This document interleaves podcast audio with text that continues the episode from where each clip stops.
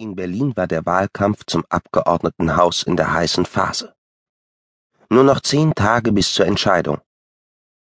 Nach den letzten Umfrageergebnissen lagen die beiden großen Parteien fast gleich auf, und die Spitzenkandidaten für das Amt des regierenden Bürgermeisters lieferten sich ein Kopf-an-Kopf-Rennen. Der Wahlkampf war zu einer reinen Personenwahl geworden. Karl Heise gegen Felix Bonhoff. Thomas Baumann, Leiter des Wahlkampfbüros von Karl Heise, hatte in den letzten Tagen krampfhaft versucht, eine neue Strategie zu entwickeln, die es Karl ermöglichen sollte, sich kurz vor der Wahl noch an die Spitze zu setzen. Aber auch ihm war nichts wirklich Überzeugendes mehr eingefallen. Doch dann war plötzlich ein Mann im Büro von Thomas Baumann aufgetaucht und hatte kompromittierende Details aus dem Privatleben von Felix Bonhoff angeboten. Der Fremde stellte sich schlicht als Maximilian vor. Wir können Ihnen Informationen über Felix Bonhoff liefern, sagte Maximilian. Was für Informationen? fragte Thomas gelangweilt und bereute schon, den Fremden überhaupt in sein Büro gebeten zu haben. Wir haben Beweise, dass Felix Bonhoff eine Geliebte hat. Hören Sie zu, guter Mann.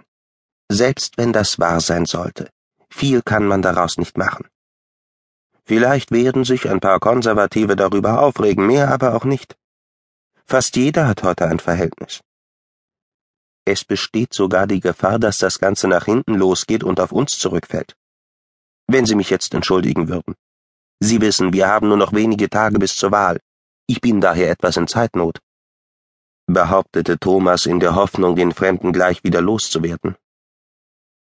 Würde sich etwas an Ihrer Einschätzung ändern, wenn Sie wüssten, dass seine Geliebte heute gerade einmal 18 Jahre alt ist? Als die Geschichte anfing, war sie sogar erst 16. Also etwa so alt wie seine eigene Tochter. Ich glaube nicht, dass das der regierende Bürgermeister ist, den sich die Berliner Bürger wünschen. Was meinen Sie? Woher haben Sie diese Informationen und vor allem können Sie diese Behauptungen auch beweisen? Thomas bereute die Frage sofort wieder, würde sie doch dieses sinnlose Gespräch nur noch verlängern. Die beiden Turteltauben korrespondieren seit Anfang ihrer Liaison per E-Mail. Ich kann Ihnen alle Mails der letzten zwei Jahre liefern. Die beiden haben sich außerdem ein paar Mal auf Mallorca getroffen. Wie Sie bestimmt wissen, hat Felix Bonhoff dort ein Wochenendhaus. Uns liegen Auszüge seiner Kreditkartenabrechnungen vor, aus denen man ersehen kann, dass er zweimal die Flugtickets der Kleinen nach Mallorca bezahlt hat. Anhand der Kreditkarten lässt sich sogar ersehen, was er für seine kleine Freundin so alles gekauft hat.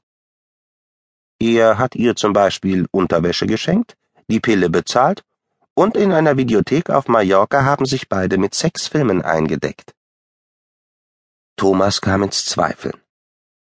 Wenn diese Informationen tatsächlich stimmen sollten, dann hatten sie endlich etwas in der Hand, mit dem Felix Bonhoffs Glaubwürdigkeit und Integrität verletzt werden konnte.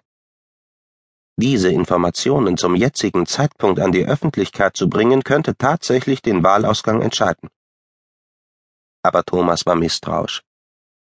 Er wusste nicht, wer dieser Fremde war, und er wusste nicht, was er wollte. Warum kommen Sie damit zu mir? hinterfragte Thomas.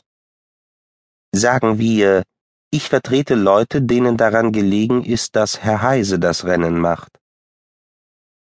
Warum gehen Sie dann mit Ihren Informationen nicht einfach an die Presse? Genau das werden wir heute tun.